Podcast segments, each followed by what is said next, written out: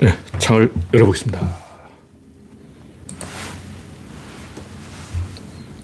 서울은 잠깐 눈이 왔는데 지금은 그쳤습니다. 눈은 맛보기만 왔어요.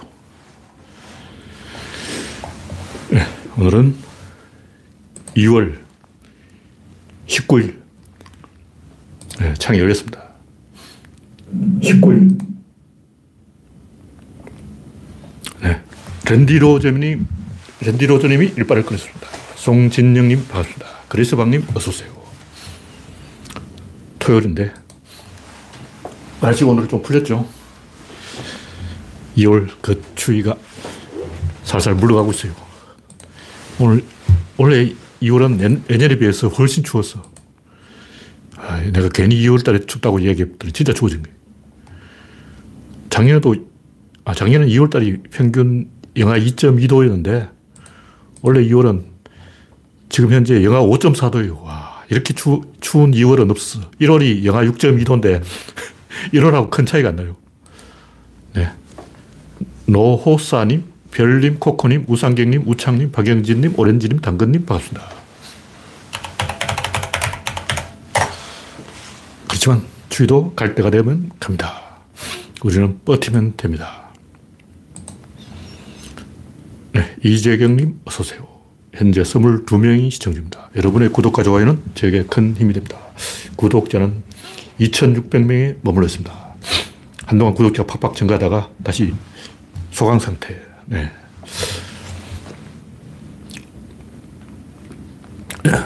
첫 번째 곡기는 윤공정의 몰상식.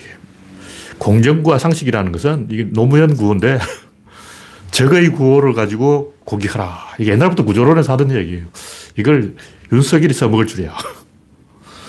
여러 번 얘기했지만 내가 진보니까 진보 쪽으로 가야 된다. 내가 보수니까 보수 구호를 이겨야 된다는 건 머저리지, 머저리지. 그렇다고 중간에 있으면 양쪽에서 얻어맞아서 안철수 되는 거죠. 그 어떻게 되냐. 좌파는 왼쪽 표를 먼저 잡아놓고 오른쪽으로 핸들 꺾어야 되는 거예요. 근데 우파도 그게 마, 마찬가지인데 상대방이 주장하는 걸 자기의 강점으로 만들어야 돼요. 보수가 경제를 잘한다니까 우리도 경제를 가지고 밀어붙여야 되는 거죠. 네, 정미광님, 오렌지님 반갑습니다. 근데 이 윤석열 이, 이 자석은 너무 뻔뻔한 거야. 와, 윤석열만큼 불공정한 게 어디냐고. 일단 문재인 대통령한테 키워져 가지고 국힘당이 나와서 배신으로 대통령 되겠다는 것 자체가 지갑 주우라는 거네. 국힘당에 후보가 있으면 홍준표도 있고 김무성도 있는데 왜 국힘당 사람이 아니고 엉뚱한 어, 무소속으로 나오든지 왜 윤석열이 그 당으로 나와? 비겁한 거죠. 이완용 행동을 하는 거예요. 이완용이 나라는 팔아먹었지만 결국 칼 맞고 16년 동안 골골하다가 죽었어요. 차라리 바로 죽는 게 낫지. 이재명한테 칼 맞고 16년 동안 그 살아서 여기 사는 거야. 허파에 바람구멍 나가지고 골골하며 사는 게 여기 사는 거냐고. 어휴. 윤석열이 당선될 수도 있지만 당선돼봤자 이완용 꼴 나는 거예요. 누가 종패를 만들었고 누가 일배를 키웠냐고. 이명박 아니야. 이명박한테 신세져서 지갑 죽겠다. 이게 공정이냐고. 기울어진 축구장. 언론은 지형을 이용해서 검찰을 이용해서 이게 공정이냐고. 자기가 검찰총장이나 공무원인데 공무원을 지혜로 이용한 거 아니야. 이게 불공정이죠. 그럼 전두환도 할 말 있지. 전두환 군대의 힘으로 대통령 됐는데 전두환도 아 나도 공정하게 대통령 됐어. 나도 군대가 나를 지지하니까 대통령 됐지. 이게 공정하잖아.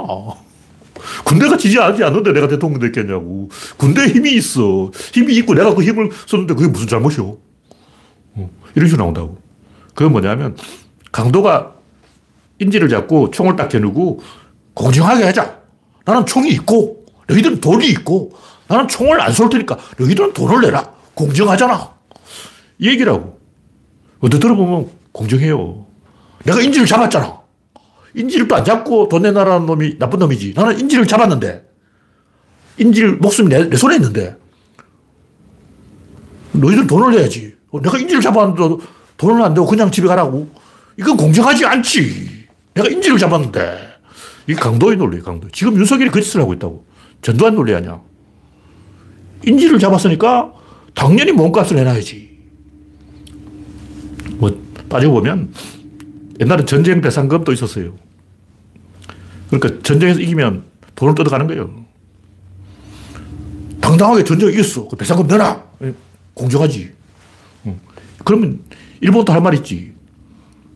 조선 너희가 이완용이 나라 팔아먹었잖아. 너희들이 나라 팔아먹었어. 내가 샀는데, 더돈 주고 샀는데.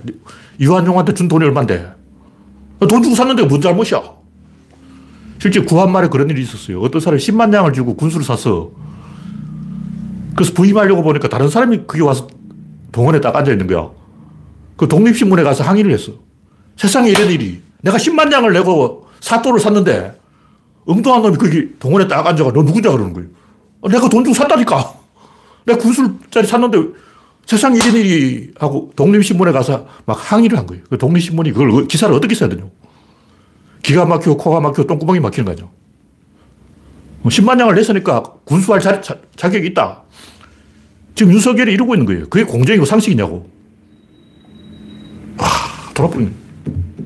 하여튼 도둑놈도 할 말이 있고, 빈도도 낯짝이 있고, 우리는 이기고 지는 걸 떠나서 바가바드 기타의 마음을 돌려야 돼요. 옛날, 이런 꼴을 때문에 옛날에 다그 어, 아는 사람이 한마디씩 해놨잖아. 바가바, 바가바드 기타가 가르침이 뭐냐면 행위라는 것은 그 행위 자체의 결을 따라가는 거예요. 결과, 구조를 상상하는 위하여가 아니라 의하여, 결과를 위하여가 아니라 내 내부의 자긍심, 자존심, 긍지, 호연지기, 에너지, 그게 의하여 하는 거예요. 우리가 싸우는 이유는 내가 자부심이 있고 자긍심이 있기 때문에 그런 거예요. 진중권 왜 그러냐? 그 새끼는 자존심이 없어. 쪽팔려서 죽지. 자존심이 없으면 그렇게 되는 거예요. 이기든 지든 상관없이 우리는 윤석열을 최대한 깨놔야 돼요. 그래야 나중에 할 말이 있다고. 단, 단편에서 지면 장편으로 이기고, 국지전에서 지면 전면전으로 이기고, 현실에서 지면 역사에서 이기는 거예요. 이완용은 현실에서 이겼지만, 이재명은 역사에서 이겼어. 이완용을 칼로 찔렀잖아. 그죠? 하여튼 종편 덕에 이기고, 일배 덕에 이기고, 조중동 덕에 이기고, 이건 이기는 게 아니에요. 이건 불공정이고 몰상식이라고. 문제는, 와, 국힘당 선거 방송에 이제 여자하고 남자가 면접 시험을 본 거예요. 근데 여자가 합격했어. 그 남자가 이런 불공정을 봐라. 여자가 합격하면 불공정. 몰상식. 와, 그걸 당당하게 선거 방송으로 내놓은 거예요. 아무리 이래도 그선 넘었잖아. 왜 여자가 면접에 합격하면 그게 불공정이야. 그 정상적인 페미니스트라면 국민당 당사에 화염병을 던졌어야죠. 이런 상황에서도 침묵하는 게 페미니스트냐고. 여자는 당연히 불합격하는 게 상식이고 공정이다. 이런 얘기를 해도 진중권은 모르세요. 진중권이 사람이라면 국민당 당사에 쳐들어가서 할복 자살을 해야지. 사람이 아니까 그런 거예요. 하여튼 모든 범죄의 뿌리가 뭐냐? 윤석열, 김건희, 최은순, 조남욱, 마피아, 사인방. 하나는 권조, 몸조, 딸조, 돈조, 조를 딱 짜가지고 어, 마피아 짓을 하는 거예요. 돈과 권력과 부동산과 여자가 결합하면 무슨 일이 난다? 개판 되는 거죠. 누구도 이게 성불 안 해요. 상식 있는 사람이라면 이걸 납득 안 해. 지금은 코로나 때문에 뭐 분위기 때문에 사람들이 기가 죽어서 어하고 있지만 만약 이 윤석열이 이대로 당선됐다고 치고 청와대에서 죽어 나옵니다. 이 100%예요. 한국에 사람이 있기 때문에. 이재명 의사는 이완용만 찌르지 않아. 사람이 또 있어. 대한민국 사람이 많아. 일베하고 종편만 있는 게 아니라고. 네. 다음 곡지는 대장동 그분은 조재현 대법관. 뭐 이름까지 나왔죠. 그분이 누구냐 다 나왔죠. 다보는 검찰 마피아 세력들이 붙어먹은 거예요. 일단 윤석열 패거리 아니야. 검찰, 언론 이런 놈들이 패거리가 돼가지고 이런 짓을 한 거예요. 힘이 있다 이거죠. 옛날에는 군발이들 다 해먹었어요. 내가 옛날에 방랑 생활할 때, 이 농장에서 일을 했는데, 그때 정례역이 어떻고 뭐 이러면서 군인들이 얼마씩 해먹냐면, 뭐 대령 정도, 전두환 부하인데 대령 정도 되면 한 200억을 해먹어요. 그때 정래혁이가 200억을 해먹었어. 김종필은 얼마나 해보냐. 제주도 땅이 다 김종필 거였어요. 그 김종필이 해먹 얼마인지 모르지만 전두환한테 많이 뺏겼죠. 그 지금까지 갖고 있다면 수천조가 됐을 거야. 와. 전두환 시대는 대령 정도 달면 200억 정도 해먹은 거예요. 그 당시 돈으로 200억이면 지금으로 몇조 원을, 한 5천억. 그렇게 전두환 밑에서 대령 정도 되면 한 5천억 해먹는 거야. 근데 문영태는 그때 이제 정래혁이는 200억을 해먹었는데 나는 왜 60억밖에 못 해먹었냐 해서 정래혁을 찔렀어요. 그 둘 다 이렇게 돼서. 그러니까 문영태가 60억, 정래혁이가 200억 이렇게 해먹었는데 문영태가 저 새끼는 진짜 많이 해먹은 놈이다. 이렇게 전두환한테 찔러가지고 전두환 너 둘 다 끄자. 이래. 둘다 이렇게 됐어. 황당한 황당. 내가 우연히 그 문화무게 목장에 가서 일을 했어요. 그래서 그 사건을 알았어. 그때 수원에 목장이 12만 평인가 되는 목장이 있었는데 지금 수원 병점에 땅이 12만 평이면 땅값이 얼마일까요? 그 병점에다가 12만 평 땅값이 얼마인지 한번 계산해 보라고. 적게 해먹은 게 60억밖에 못 해먹은 사람이 그 정도고 200억 해먹은 사람은 말할 것도 없죠. 그때는 군인들이 해먹었고 지금 검찰이 그런 짓을 해먹고 있는 거예요.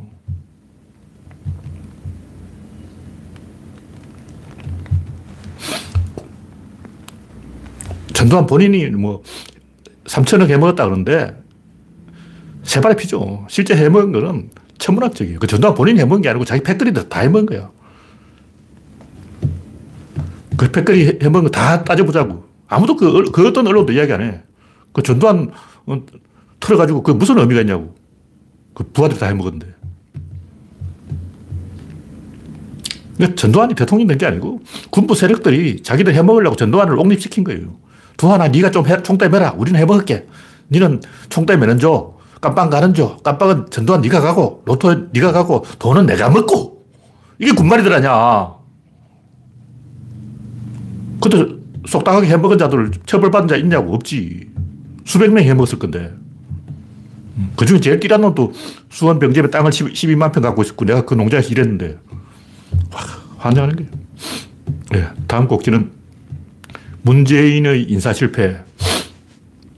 원래 경제라는 것은 오른쪽으로 가는 것이고 시 스템은 왼쪽으로 돌리는 거예요. 이거 상식이라고. 초등학생도 알 거 아니야. 음. 경제를 좌파로 한다는 것은 이건 넌센스, 넌센스. 상식적으로 생각하지. 말이 있으면 어? 말 고삐가 있는 거라고. 말은 견제고 그 말 고삐를 잡는 것은 시스템이라고요. 말은 우파고 그 말을 길들이는 사람은 좌파라고. 그 경제라는 말을 어, 좌파라는 기수가 운전하는 거예요. 그래서 경제라는 말과 어, 그 기수, 경마장에 가보라고. 기수가 뛰래도 말이 좋으면 우승이야. 반대로 말이 좀 뛰래도 기수가 뛰어나면 그것도 우승이라고. 말과 기수 중에 누가 더 낫냐? 말이 더 나아요. 마칠 기삼이야. 그러니까 말 실력이 70%고 기수 실력이 30%라고. 그게 무슨 말이냐면 경제가 70% 먹고 들어가고 그 다음에 이 좌파들이 주장하는 뭐 여러 가지 이런 거는 한 30% 들어, 들어가는 거예요. 근데 이 경제를 전체를 우파한테 줘버리고 좌파들은 이 관리 감독만 하겠다 이런 것은 좀 띠란 생각이고 생각이 있는 좌파라면 경제든 뭐 문화든 다 장악을 해야 돼요. 근데 문재인 대통령은 물론 이 정권 교체 과정에 전리품을 좀 분배하는 것도 상식적으로 말이 되지만 솔직하게 얘기해서 강단 좌파 그 실무에 대해서는 전혀 모르는 사람. 제가 항상 이야기하지만 전쟁터에 절대로 안 가보는 사람. 전쟁을 이기려면 전쟁터에 가야 돼요. 그 전쟁터에 안 가고 전쟁한 놈들이 전쟁을 망치는 거예요.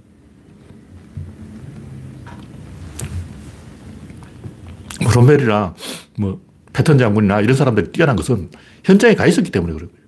현장에 가 있으면 리스크도 그만 커지지. 현장에 가 있다가 지휘관이 죽을 수도 있다고. 그렇지만 그렇게 해야 되는 거예요. 그래서 이런 상식하고 안 맞는 정책을 문재인이 초반에 잠깐도 아니고 초반 잠시 그럴 수는 있어요. 왜냐하면 분위기 전환을 해야 되니까. 초반에 좌파 경제학자한테 조금 맡겨보는 것도 있을 수 있는데 계속 그렇게 하면 안 되고 다음에 우리가 또 정권을 잡는다면 좀 제대로 하자. 강단 학자들 좀 빼자. 그 그런 사람들은 감시하는 역할을 해야지 실무를 맡기면 안 돼요. 핸들을 안 잡아본 사람한테 일단 영화평론가한테 영화 찍으라 그러면 돌아버린 거 아니야.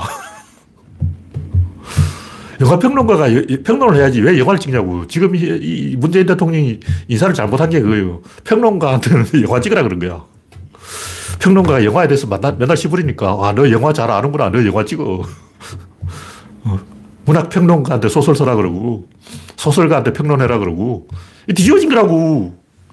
평론가는 평론, 감독은 감독. 이렇게 역할을 제대로 해야지. 어, 감독이 평론하고, 평론가가 감독하고 망하지. 너무나 당연한 초등학생 상식이에요. 다음에는 제대로 합시다. 뭐 그런 얘기예요. 다음 곡기는 인간을 버리는 수밖에. 제가 하는 얘기는 사실 저는 어릴 때부터 인간에 대해서 실망을 했어요, 실망. 인간 혐오증이었어. 그, 그때는 몰랐는데 나중에 보니까 이게 아스퍼그라서 그래. 하여튼 전두환이 이 깡, 패 새끼인데, 깡패 새끼가 대통령 돼 있는데, 내가 그때 중학생, 고등학생이었어. 광주 항쟁이, 아, 전, 박정희 죽은 게 중3 때였구나. 고등학교 1학년 때 이 광주 항쟁이 일어난 거죠. 그 고등학생 내가 봐도 전두환 저 새끼가 깡패인 건 알겠는데, 어, 5천만 한국인이, 그때는 4천만이었겠죠. 4천만 한국인이 전두환한테 고개 숙이고 이러고 있는 거야. 와, 그래서 내가 하도 답답해가지고 광주에 가서 전라도 사람들한테까지 물어봤어요. 왜 전두환 지지하냐고. 내가 오죽 답답했으면 광주까지 가가지고 광, 호남 사람한테 물어봤겠냐고.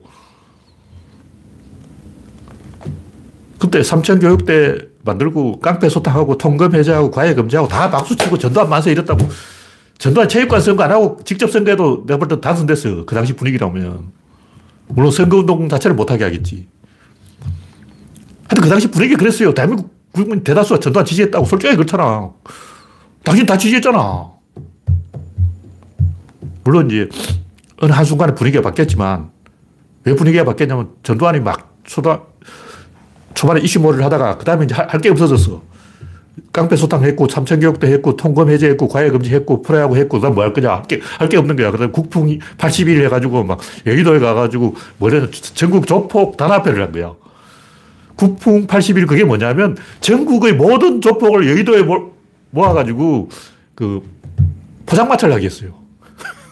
그러니까 그때 전국 모든 조폭이 서로 악수를 하고 인사를 하고 경상도 조폭, 전라도 조폭, 서울 조폭, 부산 조폭, 대구 조폭, 동성로파, 울산 목곡파까지 끼어가지고 다 거기서 인사하고 전국 조직이 생긴 거예요.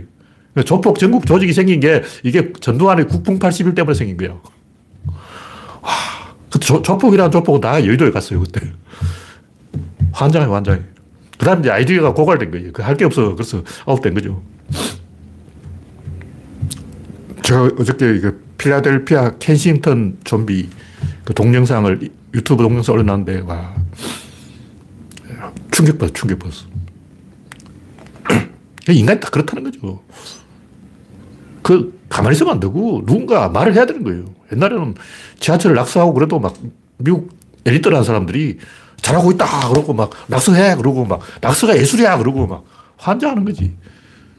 솔직하게 얘기하자고. 지구에 과연 지성인 있냐? 모택동이 문화혁명 할 때 지식인이라는 지식인 다 박수 쳤어. 그때 박수 안 친 지식인, 냉정하게 모택동을 비판한 지식인 있었냐고? 없었잖아. 지금 뭐 미국의 석학이라니, 뭐 촘석이라니, 뭐 잘난 척 하지. 근데 그 양반들 다 모택동 찬양했던 쓰레기야. 솔직하게 말하자고. 전부 모택동 찬양했어. 문화혁명 만세! 그러고 막, 우리도 문화혁명 해야 돼! 그러고 다 마약 먹고, 뭐 LSD 먹고, 히피하고, 그러다가 깨갱하고. 솔직하게 얘기해주고. 존내는, 아, 마약 먹고 다 LSD 먹고 뒤집어진 거 아니야, 솔직하게. 덩신짓을 한 거라고. 이런 인간들에게 희망이 있냐, 이거지.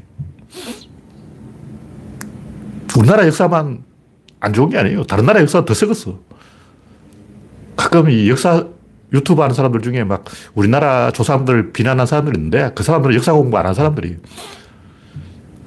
영국 역사는 더 썩었어. 결과가 좋다고 좋은 게 아니에요. 그 속을, 속속들이 보라고. 피칠가, 피칠가. 프랑스는 더 한심해. 프랑스 혁명 직후에도 완전 개판이었어요. 마리 앙뚜아네트를 사형시킬 때는 구실이 없으니까 근친상간이라는 제목으로 억지로 집어넣었어. 심지어 마리 앙뚜아네트 아들을, 7살 먹은 아들을 고문해가지고 강제로 엄마하고 섹스했다 이렇게 말하게 만들어서 사형시킨 거예요. 그러니까 프랑스 혁명 세력들이 아, 너무 이야기하면 골치 아파요. 영국이든 프랑스든 일본이든 독일이든 쓰레기 쓰레기. 미국은 대. 미국은 거의 모든 전쟁을 언론이 불질렀어요. 기레기들 우리나라 조중동만 기레기 아니야. 미국 기레기 더 한심해. 미영 전쟁, 미국 멕시코 전쟁, 이 전쟁이 왜 일어나냐고 다 기레기들이 난리쳐서 그런 거예요. 그러니까 기레기들이 심심하니까 전쟁을 일으켜서 한 100만 죽여볼까? 뭐 이런 거예요. 기사거리가 없다는 이유로 전쟁을 하는 거예요. 등신과 머저리와 강도와 살인자들의 세상이죠. 그래서 어떻게 해야 되냐면 지구를 포기해야 돼요. 그래서 결론이 뭐냐. 인간들이 쓰레기이기 때문에 인간들의 희망이 없는 거예요. 결국 나 같은 좀 똑똑한 사람을 찾아보자. 내가 대화가 되는 사람을 찾아보자. 내가 그래도 방랑 생활을 마치고 이 PC통신에 처음 글을 쓸 때는 그런 생각이 있었어요. 나하고 말이 통할 사람이 적어도 좀 있지 않을까, 지식이. 근데 없어. 결국 미래를 믿어야지. 그러니까 인간들은 소출점 눈을 보고도 몰라. 제가 소출점 이야기를 지구가 둥글다는 이야기 계속 하는 이유가 눈을 뻔히 보고도 모른다는 거예요. 환장하는. 제가 왜 공자를 이야기하겠냐. 공자가 뭐가 잘났어. 공자 잘난 게 아니고 공자 빼놓고 나머지가 다 쓰레기인 거야. 제가 철학, 고등학교 때 철학책을 잔뜩 읽어봤는데, 와, 그 많은 철학자 중에 1 더하기 1은 2가 되는 사람이 없어. 얼마나 쉽냐. 1 더하기 1은 2, 이것만 하면 되는데 이걸 하는 철학자가 없다는 거예요. 그냥 보고 직선은 직선이구나. 어, 곡선은 곡선이네. 이게 되는 사람이 없어. 왼쪽이 막히면 오른쪽으로 가야지. 이게 되는 사람이 없다고. 다 개소리를 하고 있는 거예요. 철학의 출발점이 뭐냐. 이걸 사유로 해야 되는데 이걸 하는 사람이 없는 거예요.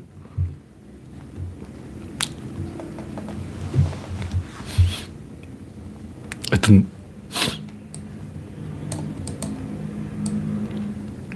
그래서 결론이 뭐냐. 제가 이야기하는 것은 신분상승이에요, 신분상승. 구조로는 띠란 인간에서 좀 아는 인간으로 거듭나자는 거예요. 뭐 봉건 신분이 아니고, 뭐 양반 어? 하인, 종놈, 평민 이런 신분이 아니고 지성인과 비지성인 왜 이런 문제가 생기냐면 70억이 하나의 개로 통합돼 버렸어요. 옛날에는 다 시골에 짱 박혀 있으면 어, 똑똑한 놈, 똑똑한 놈끼리 모이고 멍청한 놈, 멍청한 놈끼리 모인다고. 그래서 자동으로 원심 분리기로 분리가 되는 거예요. 그래서 문제가 해결됐어. 봉건시대라고 치자고. 어떤 지역에 문제가 있다. 아, 그건 전라도에서 일어나니까 전라도 사람이 알아서 해. 아, 그거는 청도에서 일어나니까 청도 군에서 알아서 해. 아, 그건 제주도에서 일어나니까 제주도 사람들 너희들 알아서 해. 이렇게 떠넘기면 돼. 중국은 워낙 땅덩이 크기 때문에 지방에서 반란이 일어나든 뭐 사건이 일어나든 그게 황제 기회까지 가는데 3년 걸려요. 황제가 그 사건을 인지하는데 3년 걸린다고. 3년 그 전에 이미 문제가 다 해결돼. 그 시간 끌면 되는 거야. 근데 현대사회에서는 초단위로 70억이 통합돼 버리기 때문에 새로운 질서가 만들어져야 된다는 거죠. 그래서 구조로는 좀 아는 사람과 좀 모르는 사람, 소실점을 볼 수 있는 사람과 볼 수 없는 사람, 이 신분 차별을 하는 거예요. 새로운 신분을 만든다고 제가. 왜냐면 옛날에는 그냥 흑인 피부색 차별, 뭐 성차별, 어? 종교 차별, 지역 차별, 장애인 차별, 소수자 차별 이런 거 있잖아. 근데 현대 사회에서는 그게 불가능해. 그러니까 새로운 차별을 해야 되죠. 이제 그런 거 가지고 차별하면 안 되고 지성을 가지고 차별해야 된다고. 가짜 지성을 골라내야 돼요. 지성이 문제가 되는 가짜 지성이 너무 많아. 1 더하기 1은 2가 안 되는 놈이 에리트인 척하고 윤석열 봐. 서울대 나온 놈이 쓰레기잖아. 그래서 제가 이야기하는 게 지구 둥근 거 눈에 보면 보이는데, 보이네. 태양의 각도를 보라고. 태양의 각도에 따라서 수면의 색깔이 어떻게 변해가는지 보라고. 둥근 물체를 딱 보면 각도에 따라서 다 다르게 보여, 색이. 점점점 끝으로 갈수록 더 연해져야 되는데 더 진하게 된다고. 그 굉장히 이상하잖아. 바다에 가서 보라고. 오? 저기 수면 끝이 더 연해야 되는데 왜 더 진하지? 태양의 고도에 따라서 왜 색깔이 변하지? 그거는 5초만 봐도 보이는 거라고. 어린애가 봐도 보여. 전 바다를 처음 봤을 때 충격을 받았는데 다른 사람들은 뭐 그냥 시큰둥한 거야. 왜 이게 문제가 되냐면 이현세는 대생을 할 때 같은 거를 1만 번씩 그렸다는 거야. 미친 거지. 바보 아냐. 그렇게 봤자 그림 안 그려요. 이현세 특히 여자를 못 그려. 근데 문제는 이현세라는 만화가를 불러가 너 그렇게 아는 게 없는데 또 대학 교수냐. 대학 교수가 왜 그렇게 멍청하냐. 교수라면 뭐 내보다 좀 더 알아야지. 내가 뭐 미술 배웠냐고. 왜 대학 교수가 내보다 몰라. 절대 말 안 듣습니다. 다시 말해서 이 16세기 이전, 그러니까 르네상스 이전의 그 서구 유럽, 프랑스, 영국의 그림, 그리고 르네상스 이후의 그림을 딱 비교해 보라고. 르네상스 이전의 그림은 다 평면이야. 왜냐하면 유럽 사람들은 게르만족 추워가지고 다 옷을 입고 다녀. 누드를 본 적이 없어. 그러니까 게르만족은 사람 누드를 본 적이 없다. 그러므로 그림에 근육이라든가 이런 게 안 나타나는 거예요. 그 이연세 그림 보라고. 분명히 말하지만 누더 크로키를 안 하면 절대 그림을 그릴 수가 없어요. 반드시 해야 돼, 이거는. 만약 여러분이 만화가가 되려면 반드시 루더 모델 앞에 앉혀놓고 그려야 돼. 그리고 골격하고 근육을 그려야 돼. 루더 모델 없이 만화를 배웠다. 골격, 근육 안, 안 그리고 만화를 배웠다. 100% 그거는 캐릭터가 죽습니다. 할 수 있는 게 좁아지는 거예요. 일본처럼 눈이 크게 하고 코를 없애버리니까 일본 망가들은 전부 눈을 이만하게 하고 코, 코가 없는 거예요. 그럼 어떻게 되냐. 일본 드라마가 왜 죽을 쓰냐. 일본 영화가 왜 죽을 쓰냐. 그 일본 애니 보면 답이 딱 나와요. 전부 과장돼 있어, 캐릭터가. 왜 캐릭터가 과장되냐면 캐릭터를 못 만드니까 그런 거예요. 일본 영화와 일본 만화가 일본 소설은 잘 돼. 소설은 잘 되는데 왜 만화와 영화가 죽을 서냐. 그건 눈을 이렇게 크게 하는 순간 망한 거야. 뭐 여러분이 진짜 만화가가 되고 싶다면 눈을 그렇게 크게 그리고 코를 안 그리고 그렇게 하면 안 돼요. 물론 그렇게 해도 할 수 있는 건 하는데 제한된다고. 점점 편협해져. 입체적인 캐릭터를 못 만드는 거예요. 허영만과 이현세는 굉장히 하늘과 땅 차이예요. 다시 말해서 평면적인 그림과 입체적인 그림은 하늘과 땅 차이인데 만약 이현세한테 물어보라고 인터뷰를 해가지고 이현세 불러놓고 당신 어떻게 생각하냐 물어보면 아 그거 데생 필요 없어. 누드 모델 필요 없어. 근육 골격 만화 그리는데 무슨 근육이 골격 나와. 그냥 그리면 돼. 선배 만화 그리고 베끼라고. 이런 소리 한다고. 이현세는 일본 만화가 베낀 거예요. 원래 일본 만화가 번안하던 사람이 이현세 아니야. 그 일본 만화가만 그냥 베끼면 되지. 그 뭐 누드를 남자 누드 여자 누드 그왜 그려? 그 누드 모델 어떻게 구해 만화가 지망생이 어디 가서 누드 모델을 구할 거냐고. 하늘과 땅 차이라는 거죠. 절대 이 차이를 좁히지 못합니다. 르네상스 이전의 유럽 그림, 르네상스 이후의 그림 딱 비교해보라고. 완전히 이걸 백대 빵이야. 여러분이 봐도 그걸 내 눈에만 보이는 게 여러분 눈에도 그걸 확실하게 보여요. 마찬가지로 이렇게 몸을 뒤틀고 있는 건 그림이 아니에요. 그건 그림 아니야.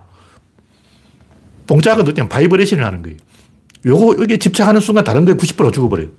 뭐냐면 음악이 이렇게 풍성하다면 뽕짝이 바이브레이션에 집착하는 순간 요거 하나만 살고 나머지 싹 전멸해버리는 거예요. 그 발전이 없는 건 퇴행을 하는 거야. 점점 좁은 구석으로 가서 아직 제한된 요것만 가지고 승부하자. 근데 순정 만화라고 하면 다 키가 크게 그려요. 젓가락처럼 그린다고.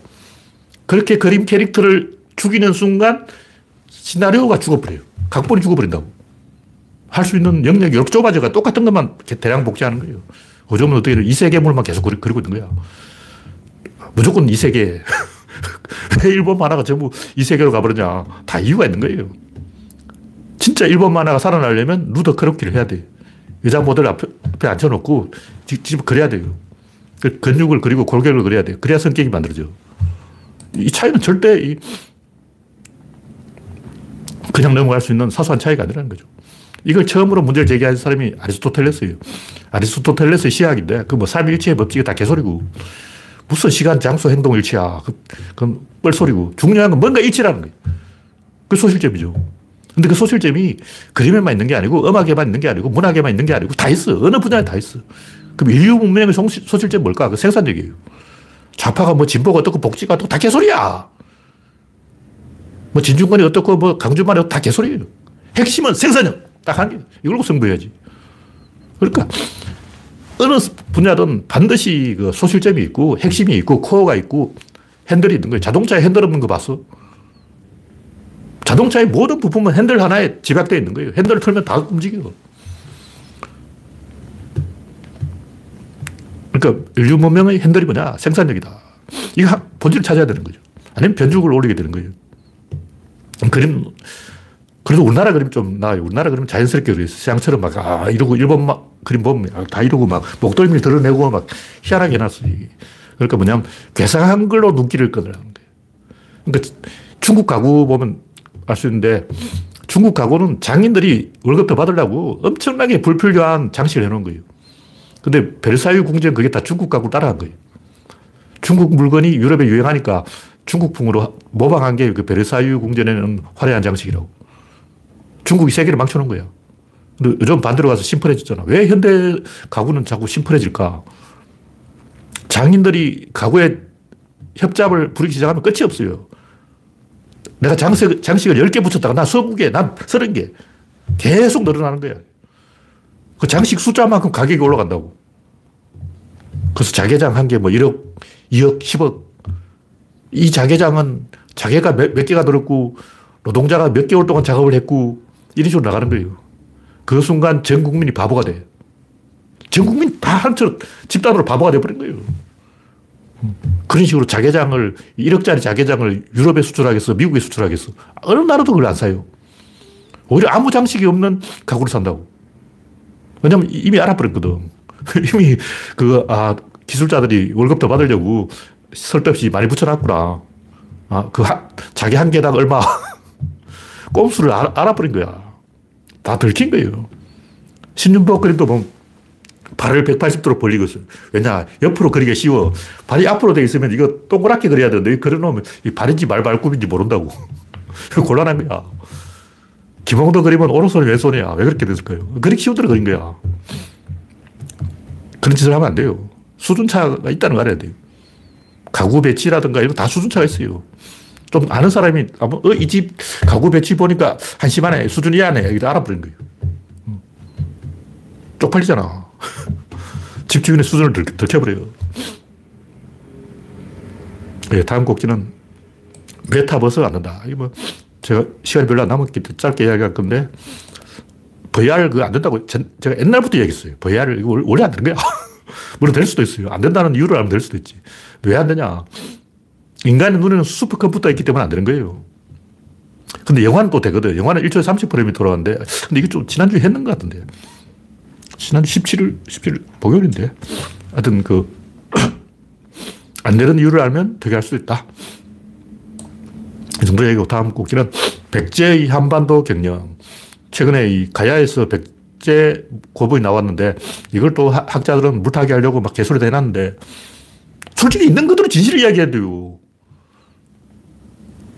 신라 사신이 백제 사신의 곁다리로 붙어갔어요. 중국 양난에 사신을 가는데 백제 사신이 아 신라는 백제의 속국입니다 하고 거짓말해버린 거야. 그래서 중국 아 신라는 백제의 속국이구나 하고 착각해버린 거야. 근데 우리나라 역사 학자는 다 그렇게 주장하고 있어요. 나무위키도 그렇게 써놨어. 야 백제 사신 거짓말쟁이다. 신라는 백, 중국에 사신을 보낼 수가 없으니까 백제 배를 타고 간 거예요. 그 통역해 줄 사람이 없으니까 백제 사람한테 묻어갔다고. 근데 제가 이야기하는 건 뭐냐면 신라가 백제 속국이 있다는 게 그게 진실이라는 거예요. 삼국사기에 보면 맨날 뭐 말갈이 침략했다, 뭐 옥저가 침략했다, 동해가 군대를 끌고 왔다 이렇게 해놓고 역사학자들 그걸 어떻게 아, 그건 고구려였어 그런 거예요. 그러니까 한반도 북쪽은 다 고구려인데 왜 말갈이 침략하냐고. 말갈이 없어졌다며, 망했다며. 그리고 삼국사기를 보면 부여는 멸망했다. 이렇게 써놓고 고구려군이 부여를 쳐들어갔다. 이렇게 나와요. 부여가 멸망했다며. 멸망한 나라에 왜 쳐들어가냐고. 이 앞뒤가 안 맞잖아. 무슨 얘기냐면, 봉건 시대는 이 지방은 직접 통치를 안 했어요. 그래, 부여가 망한 이후에도 부여가 있고, 말갈이 고구려의 속국이 된 이후에도 말갈이 있고, 다 있어요. 근데 거기 지도에 표시 안 하잖아. 삼국 지도 딱 봐. 북쪽은 다막 파란색 칠해놓고 고구려라고 써버린다고. 그 말가는 어디 갔고, 부여는 또 어디 갔어. 솔직하게 진실 가지고 이야기하자고. 가야가 있다면 말갈도 있고 부여도 있는 거예요. 그건 속국이기 때문에 안 쳐주는 거야. 그 삼국사기에 분명히 말갈이 쳐들어왔다고 돼 있지 고구려가 쳐들어왔다고 돼 있어요. 근데 역사학자들이 어떻게 해서 아, 이건 고구려의 군사였다. 말, 말갈이 써놨잖아. 왜 뻔뻔하게 역사 왜곡을 하냐고. 말갈이라고 써놨으면 그게 말갈인 거예요. 부여라고 써놨으면 부여야. 부여 망했어. 망했다고 없어지는 게 아니야. 망해도 있어. 무슨 얘기냐면 말갈이나 옥저, 동해, 부여 이런 나라들은 고구려의 속국이듯이 가야도 백제의 속국이고 신라도 한때는 속국이었어요. 그 인정해야 돼. 이 위덕왕이 왜 이 갑자기 신라를 공격해가지고 백제 성왕을 죽게 만들었을까? 위덕왕은 일본에 살았기 때문에 한반도 형편을 잘 몰라요. 그래서 백제에서 아 신라는 속국이라 그러니까 어, 속국이구나 하고 속국이 왜 말을 안 듣지? 위덕왕이 좀 착각한 거예요. 진짜 신라가 백제 속국이라고 생각한 거예요. 그러니까 뭐냐면 그 당시는 이 봉건 질서가 있었기 때문에 일단 한반도, 그 호남, 나주 지역은 백제 집, 직접 통치를 안 했다고. 그건 나주 지역만 그렇게 한 게 아니고 가야도 직접 통치 안 했지만 가야가 실제로는 백제의 속국이었던 거예요. 신라의 속국이긴 하지. 일단 대마도는 일본의 속국이면서 동시에 조선의 속국이었다고. 양쪽한테 다 신하라 그랬어. 그 대마도가 조선하고 무역할 때는 조선의 신하 대마도에서 왔습니다 하고 절을 하고 이제 물건을 싹 가져가는 거예요. 그리고 일본 가가지고 또 일본의 신하라고 그래요. 근데 어떤 나라가 두 나라의 신하가 동시에 되는 일은 옛날에 흔한 일이야. 다 그렇다고. 가야는 신라에 가면 신라의 신하입니다. 백제에 가면 백제의 신하입니다. 양다리 걸치는 거예요. 그런 일은 무수하게 일어나는 거예요. 근데 지금은 우리나라 역사학자는 다 썩어가지고 고구려, 말갈, 부여 이런 나라 다 고구려 색깔로 다 칠해버려. 그리고 가야는 또 따로 색깔 딱 칠해. 색칠로름, 색칠로름. 역사가 색칠이냐고. 끔 끊고 색칠만 하면 그 역사가 되냐. 진실을 이야기해야지. 나제 동맹은 맹주가 있는 거예요. 맹주가 백제였어. 왜냐? 나제 동맹이 아니에요. 백제, 외, 가야, 신라, 사국 동맹이야. 그는 나제 동맹이라고 하는 이름 자체가 왜곡이죠. 사, 사국 동맹이고 사국 동맹의 맹주는 백제였어요. 그리고 이 맹주는 계속 변해요. 고정되어 있는 게 아니야. 신라가 강해지면 이제 신라가 맹주하고 백제가 강하면 백, 제가 맹주하고 그런 거예요. 근데 신라는 중국하고 무역할 통로가 없으니까 백제의 속국이 된 거죠. 그거 당연한 거 아니야. 중국하고 조금이라도 가까운 쪽이 힘을 가지는 거예요. 그래서 이걸 이제 객관적으로 백제가 한때 한반도 남부를 장악했다. 이렇게 순화해야지. 어, 왜곡해가지고 말가는 분명히 있는데도 치워버리고 가야는 또 써주고 아 가야는 이상하게 색칠을 또 따로 해주고 어, 가야를 왜 봐주냐고 양사하게 말이야. 네, 다음 곡지는 미국이 전쟁에 지는 이유.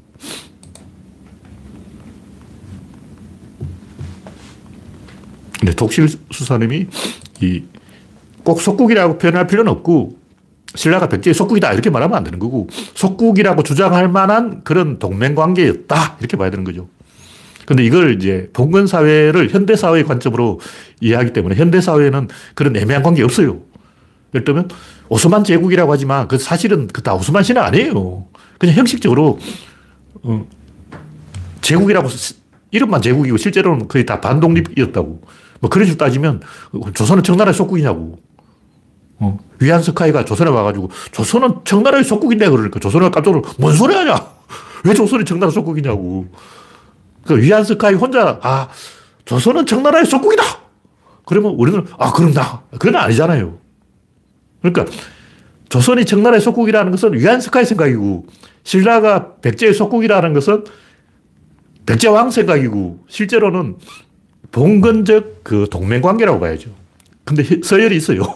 형님 동생 서열이 있다고. 그런 봉건 관계다 하고 이렇게 이야기해야지. 어, 꼭그 속국이다 하는 말을 그 현대 사회의, 현대의 속국이라고 생각하면 안 돼요. 일단 지금 홍콩은 어, 중국의 속국이고 이래서 어, 생각하면 안 돼요. 이런 건 봉건 사회는 원래 애매한 관계가 있다. 대마도와 조선의 관계도 그런 이 반속국 관계였다. 그런 얘기죠. 네, 미국이 전쟁에 지는 이유. 제가 볼 때 이거는 전쟁에 진 게 아니고 정치에 진 거예요. 이 얘기를 제가 옛날부터 했는데 이 후진국들은 민주주의고 자본주의가 안 돼요. 제가 아프리카 가보라고, 남미 가보라고, 왜 안 되냐고. 이걸, 어, 단정적으로 이야기하면 또 인종차별이라 그럴 거고, 인종 얘기는 빼고, 원래 그 후진 국가가 자본주의 국가로 민주주의 국가로 안 돼요. 원래 구조로 안 되는 거야. 된 나라가 전 세계 다섯 나라 있어, 다섯 나라.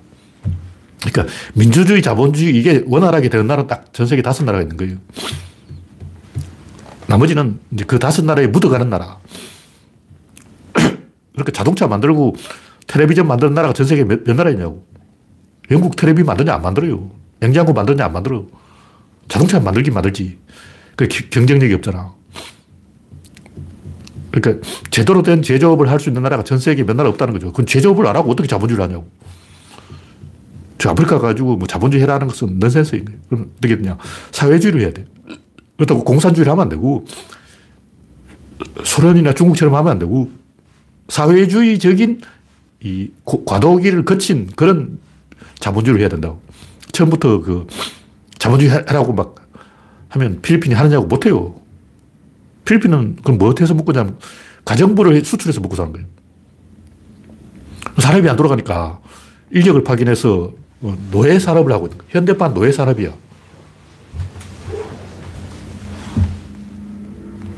이런 거를 현실적으로 인정을 해야 돼요. 안 되는 나라 안, 안 되는데 자꾸 억지로 어, 한국은 되잖아. 그럼 한국만 되지. 우리나라도 이승만과 박정희가 좌파 정책을 많이 썼어요. 지금 우리나라의 이 정책이 오히려 이승만, 박정희 때보다 더 후퇴했어. 더 오른쪽으로 갔어. 그러니까 우리나라는 사회주의적인 정책을 많이 써서 이 정도로 된 거고 그 이유는 뭐냐면 냉전 시대였기 때문에 미국이 봐줬어요.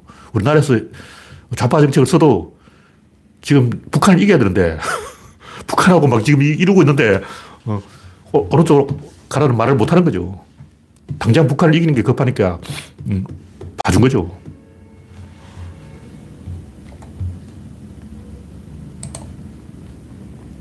네. 마지막으로 아리스토텔레스 이야기 좀 해보면 제가 아까 또 이야기했는데 소실점의 문제, 어떤 출발점의 문제, 본질의 문제. 이거 플라톤은 하늘에 있다. 그러고 하늘을 가리켜. 그러니까 맨 시작점이 뭐냐. 이걸 이야기했는데, 아, 그건 지금 하늘에 있어. 그리고 하늘 쳐다보고 무조라고. 어떤 모든 이야기의 소실점, 그게 있어야 돼요. 그게 뭐냐면 신의 신.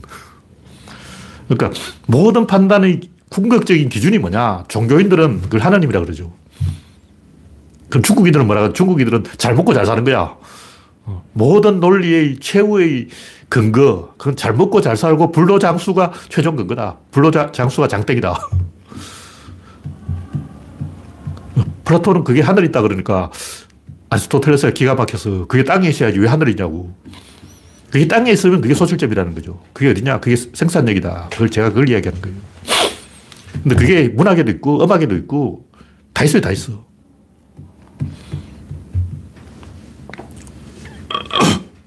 그걸 이제 아리스토텔레스는 시학에서 뭐 카타르시스가 어떻다, 뭐 플롯이 어떻다, 개소리를 했는데 그건 개소리고. 카타르시스 때문에 문학이 있는 게 아니고, 굳이 말하면 이제 자기동일시라고 할 수 있는데, 카타르시스 때문에 우리가 이 소설을 읽거나 시를 읽는 게 아니고 어떤 감정적인 고향 때문에 읽는 게 아니고 거기서 뭔가 끈지기 위해서 뭔가 짭짤하게 챙기기 위해서 하는 게 아니고 그리고 타인과 연결이죠. 문학이 존재하는 이유는, 예술이 존재하는 이유는, 음악이 존재하는 이유는, 미술이 존재하는 이유는 인간이 이 자기와 남을 동일시하기 때문에 그런 거예요. 다시 말해서 내 밖에는 남이 있는 거야. 그러니까 내, 나라는 것이 내 몸뚱이가 나냐 아니죠. 몸뚱이는 남이야.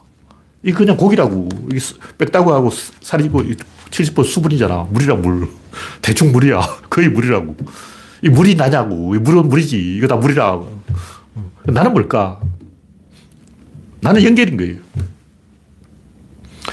내가 의사결정에 영향력을 행사할 수 있는 부분이 나라고. 사람들이 그걸 잘 모르거든. 그걸 깨우치게 해주는 게 문학이라는 거죠. 문학을 통해서 우리가 감동을 느끼고 눈물 흘리고 심파극 보고 막 어, 엉엉 울잖아. 왜 그러냐고. 남인데 나로 느끼는 거예요. 자기 자식이 아프면 내가 아픈 것처럼 느끼는 거예요. 나와 연결되어 있다는 거죠. 세상은 나의 일부다. 지구 전체가 나의 일부인 거예요. 자동차는 핸들에 다 연결이 되어 있잖아. 핸들을 틀면 자동차가 다 움직인다고. 그렇듯이 나와 연결되어 있다는 걸 느끼는 게 문학인 거예요. 중요한 건 아리스토텔레스가 그걸 생각을 해봤다는 거지. 뭐 시학이 어쩌고저쩌고 뭐 삼일체 법칙 이게 중요한 게 아니고 최소한 아리스토텔레스는 그걸 생각을 해봤어. 제가 구조론을 배우게 된 게 처음이 린네의 분류법을 보고 린네가 분류를, 생물을 분류했다는 거예요. 다지 이름을 붙여놨어. 뭐 호모 사피엔스 린네하고 나는 무생물을 분류해서 전부 내 이름을 붙여보자고. 자동차 김동열, 뭐 전봇대 김동열, 벽돌 김동열하고 전부 내 이름을 붙여버린 거야. 그래서 분류 이론을 만들었는데 생각을 해보니까 모든 학문의 뿌리가 분류라는 거죠. 무슨 학문이든 음, 생물학이든 일단 분류로부터 시작을 하는 거예요. 분류가 돼야 그 다음에 진도를 나가지. 그 학문은 분류다 이렇게 제가 생각을 했는데 분류 이론이 있어야 돼요. 근데 이 성경을 보면 아브라함이 이삭을 낳고 이삭이 야곱을 낳고 야곱이 유다와 그 형제를 낳고 낳고 낳고 낳고 낳고 계속 낳는 거야. 끝이 없어. 낳고 낳고 또 낳고. 이 시간으로 따라가는 게 종이고 공간으로 따라가는 게 류인데 보통 우리가 분류를 한다 면 종과 류로 분류하는 거예요. 종횡으로 분류한다고. 좌표 X, Y로 분류하는 거예요. 그 공간과 시간으로 분류한다는 거죠. 이거는 뭔가 좀 계속 양이 많아지는 거야. 계속 확산 방향이야. 발산되어 버리면 와 돌아버린 거지. 이게 다 외울 거냐고. 아브라함이 이삭을 낳고 이삭이 야곱을 낳고 하루 종일 그러고 있다가 시간 다 가버려요. 뭔가 이렇게 수렴되는 게 있어야 되는데 활이 화살을 낳는다고. 그럼 화 살이 다시 화, 화, 활이 되는 건 아니야. 궁수는 활을 낳고 활은 활시를 낳고 활시는 화살을 낳고 화살은 과녁을 낳고 끝! 그래서 끝나버린 거죠. 그래서 제가 이 구조를 만든 거예요. 그것이 모든 이 복제의 출발점이다.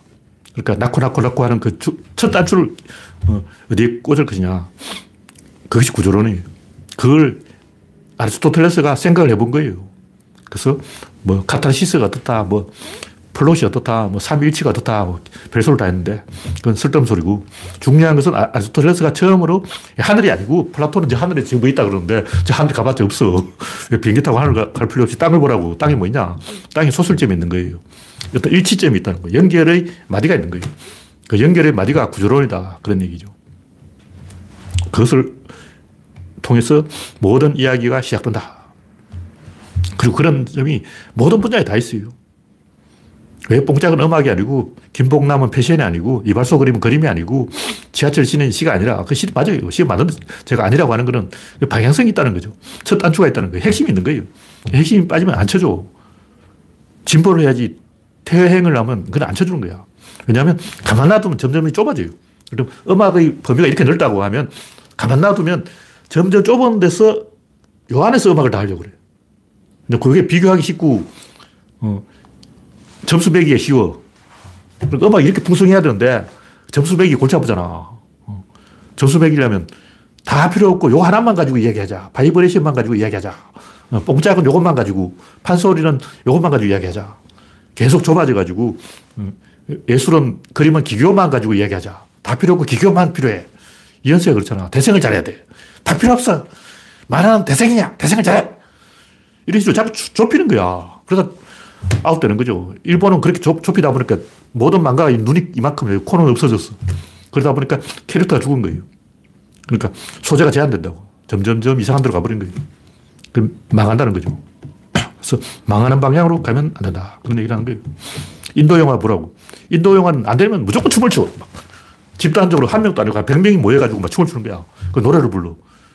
왜냐면 각본 쓰기 싫으니까. 우리나라 같으면 뭐 춘향이 어디서 만나가지고 뭐 그네를 띄고 막 어, 몽룡이 말을 걸고 빵자에 향단아 나와라 그러는데 다 생략. 무조건 춤을 추는 거야. 그리고 영화 한 편 극장에 걸어버려. 그것도 3시간짜리야. 그런 식으로 공짜 먹기 되냐고. 그걸 우리가 허용을 할 것인가. 이런 식으로 야매로, 어, 각본을 안 쓰고 춤과 노래를 때우는 영화는 허용하면 안 돼요. 그건 영화가 아니야. 그런 식으로 인도 영화도 영화다 해버리면 다 그런 식으로 이제 어, 중국 경극이 경극. 왜 경극은 섹스피어가 못 되는가? 계속 춤추고 노래하니까 그렇지. 그러니까 경극이라는 연극인데 연극의 그 풍성한 수십 가지 요소 중에 딱 하나 장국영. 장국영의 그 애잔한 콧소리, 그것만 최고야 하고 이제 장국영만 몸값이 올라가는 거예요. 다른 경극 배우들은 그냥 죽어나는 거지. 음, 영화 폐, 폐왕별이 보라고. 모든 내용이 장국영에 맞춰져 있어. 다른 배우는 이름도 없어. 그 항우 역할 맡은, 맡은 사람 이름 누군지 모르겠어. 장국영만 뜨고 나머지 다 아웃되는 거야. 그러니까 경극의 풍성한 세계인데 점점 좁혀져가 딱 요만큼만 남고 요것만 가지고 계속 하루 종일 그것만 떠드는 거죠. 모든 예술이 다 그렇게 돼요. 멸망하는 거야.